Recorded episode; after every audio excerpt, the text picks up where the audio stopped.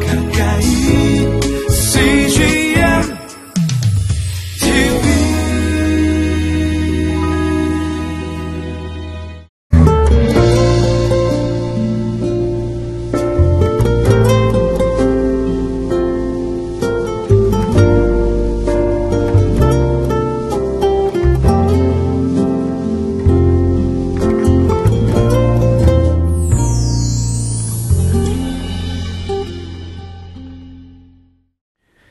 여러분은 약속을 하면 잘 지키시는 편입니까? 어, 여러분의 인생을 놓고 볼 때 어떤 시기에 약속을 좀 잘 지키셨습니까? 아니면 나는 처음부터 지금까지 약속을 어긴 적이 없고 나는 언제나 약속을 지켰던 사람이다. 라고 말하고 싶으십니까? 어, 정말 우리가 하나님의 자녀이고 또 하나님을 닮은 사람이라면 우리는 약속을 잘 지키는 사람이 돼야 맞습니다. 하나님의 성실하심과 그 인자하심은 하나님의 언약을 성취하고 그것을 이루게 하는데 아주 중요한 하나님의 속성인 것을 우리가 알기 때문입니다. 우리 안에도 그 하나님의 속성이 주어졌음을 믿기 원합니다.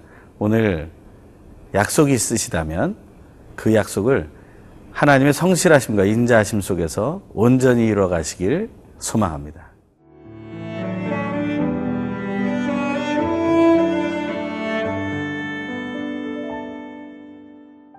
시편 89편 19절에서 37절 말씀입니다.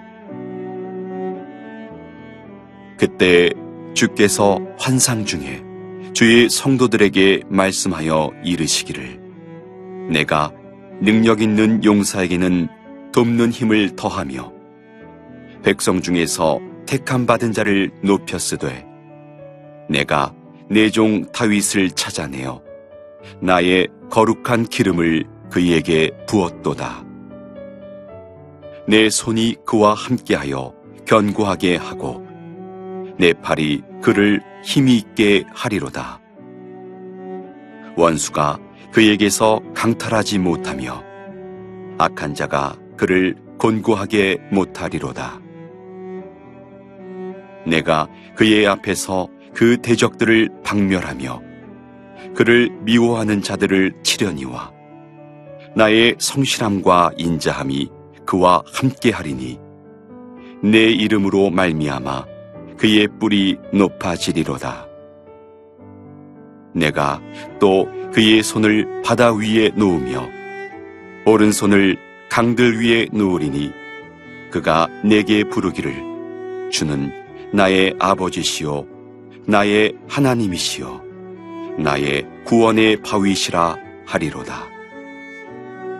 내가 또 그를 장자로 삼고 세상 왕들에게 지존자가 되게 하며 그를 위하여 나의 인자함을 영원히 지키고 그와 맺은 나의 언약을 굳게 세우며 또 그의 후손을 영구하게 하여 그의 왕위를 하늘의 날과 같게 하리로다.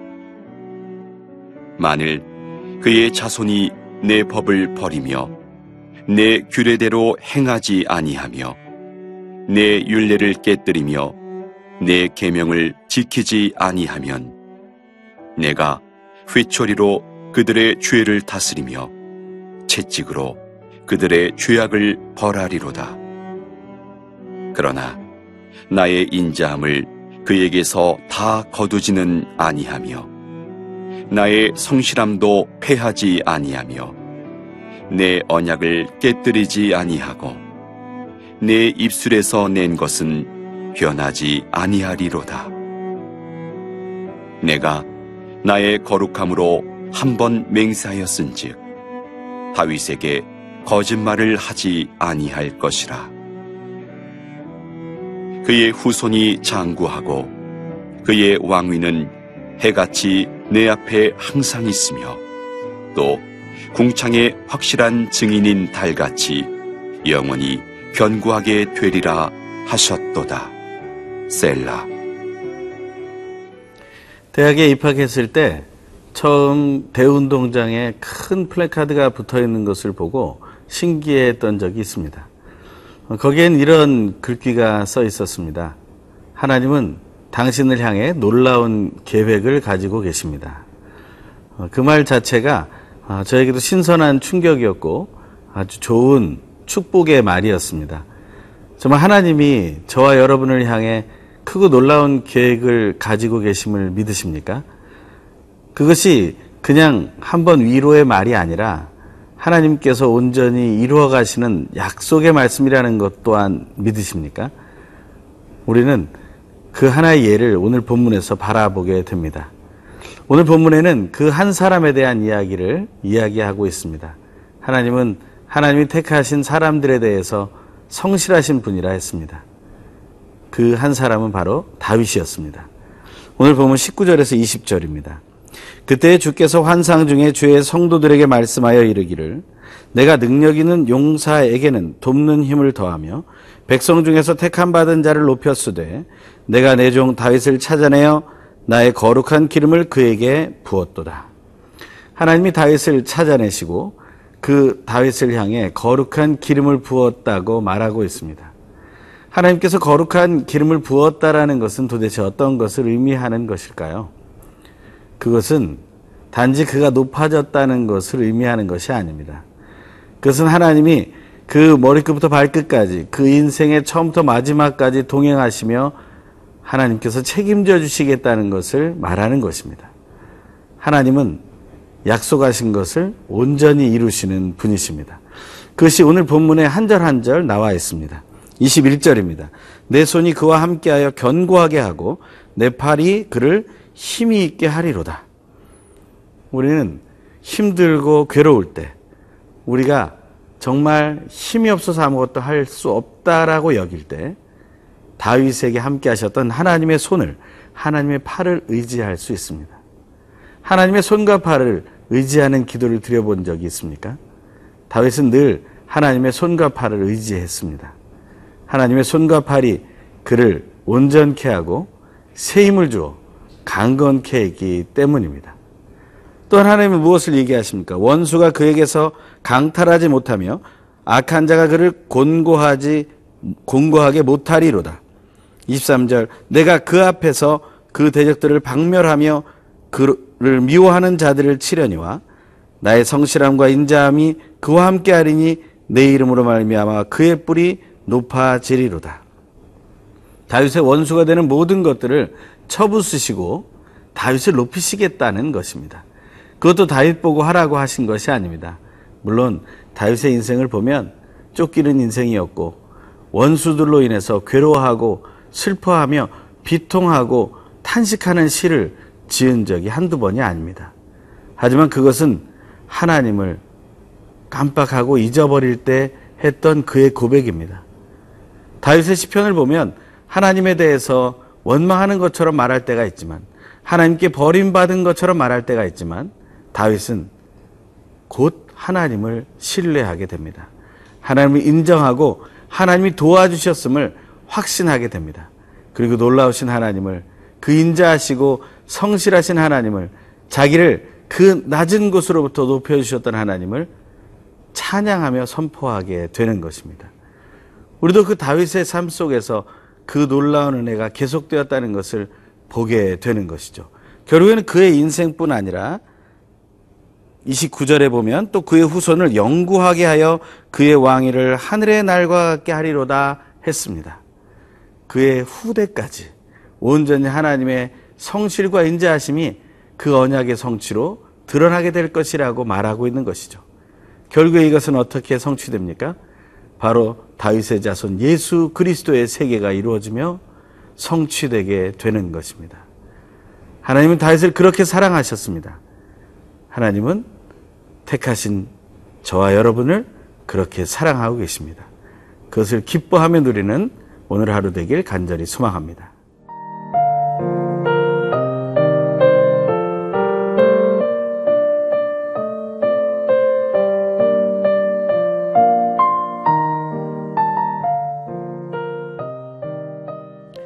하나님은 다윗과 아주 귀한 약속을 하시고 그것을 아주 꾸준히 신실하게 그리고 인자하심 속에서 이루어 가십니다. 그것이 바로 예수 그리스도의 오시는 그것까지 이어지게 되었다는 것입니다. 하나님은 다윗이라는 어떻게 보면 비천한 한 영혼을 향해 하나님의 놀랍고 크신 계획을 세우셨고 그것을 약속하셨고 이루어 가셨다는 것입니다.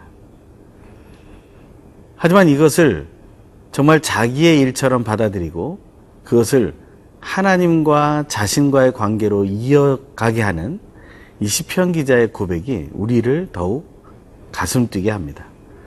또한 이 말씀을 묵상하는 저와 여러분이 이 시편 기자와 다윗과 같은 마음을 가지고 이 본문을 보게 된다면 하나님께서 우리를 향해 가지고 계신 놀라운 계획과 그 성취가 우리 앞에 있다는 사실을 기억하게 되고 또 하나님께서 친히 신실하게 이루어 가신다는 것을 신뢰하면서 우리는 다시 새 힘을 얻게 될 것입니다. 하지만 오늘 본문은 여기서 끝나지 않습니다.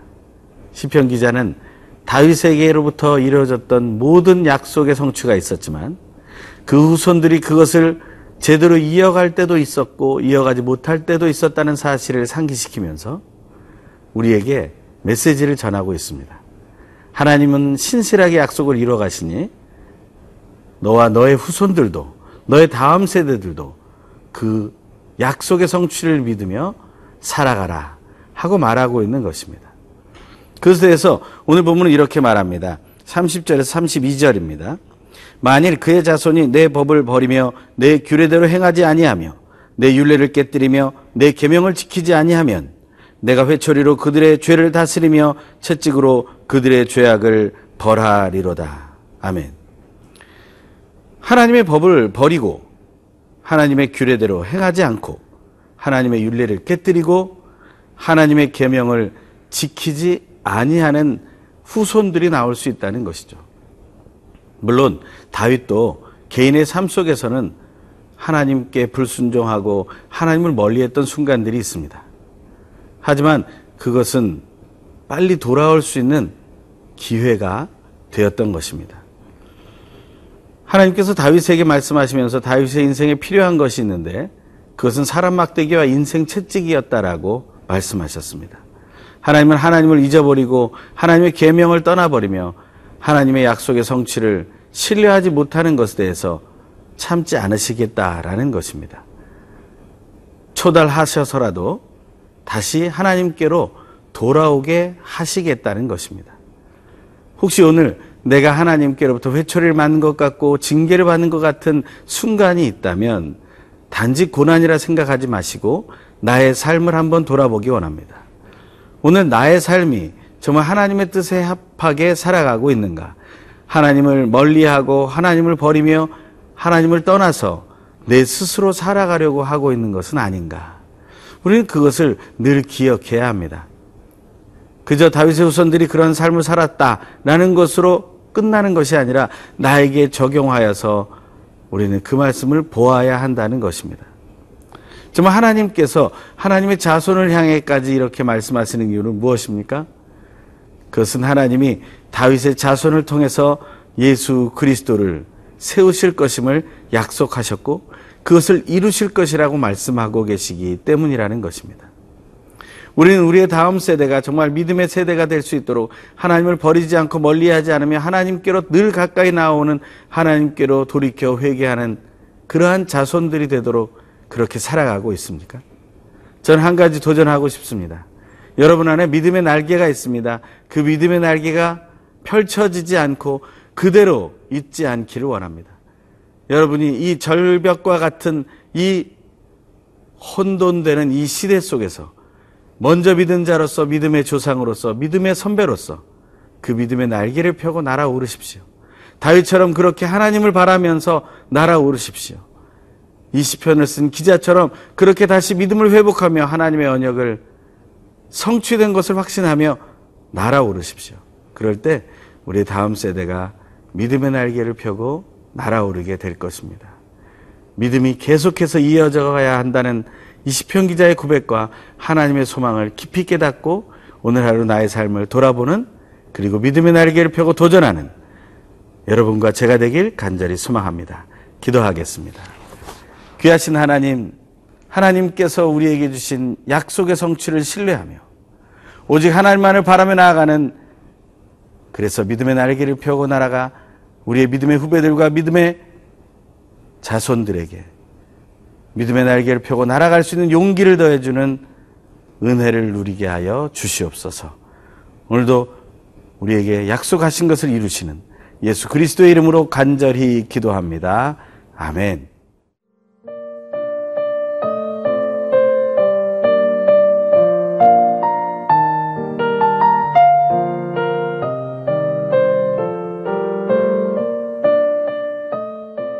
이 프로그램은 시청자 여러분의 소중한 후원으로 제작됩니다.